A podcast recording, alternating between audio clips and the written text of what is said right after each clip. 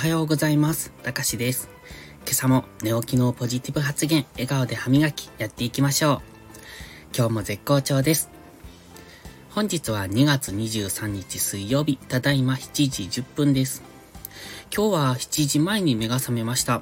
いつもなら5時ぐらい、4時台に目が覚めて、それから2度寝みたいな感じなんですが、今朝はブログの更新のために少し早起きをしようと思ったのに、目が覚めたら7時前だったのでびっくりしました。昨日の夜は比較的よく寝れたと思うんですが、でも1時台に一度起きてるんですよね。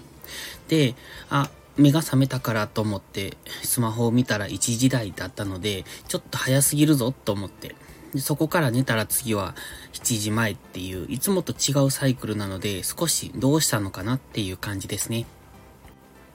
で、今から朝ルーティンを始めるんですが、やはりちょっとこの朝ルーティンを始めるにあたって、これからは少し早起きしていかないといけないなと、あの、ブログを2本更新したいのでね、そんな感じでやっていこうと思います。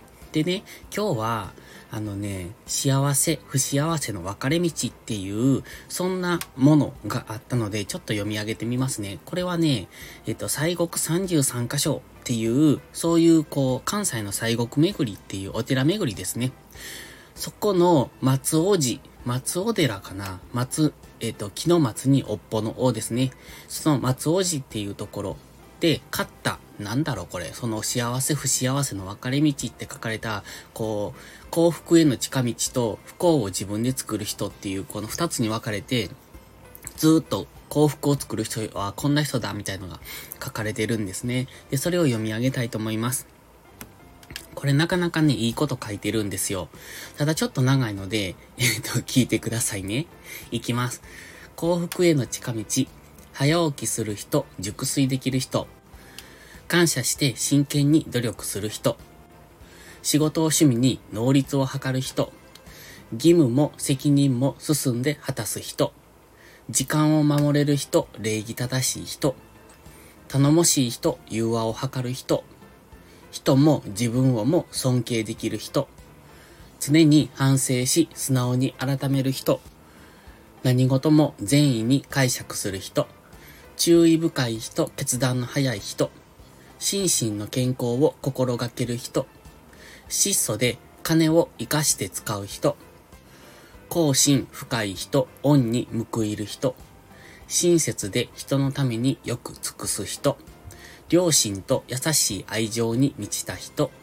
恥を知る人、偽りのない人。信念に徹した人、辛抱強い人。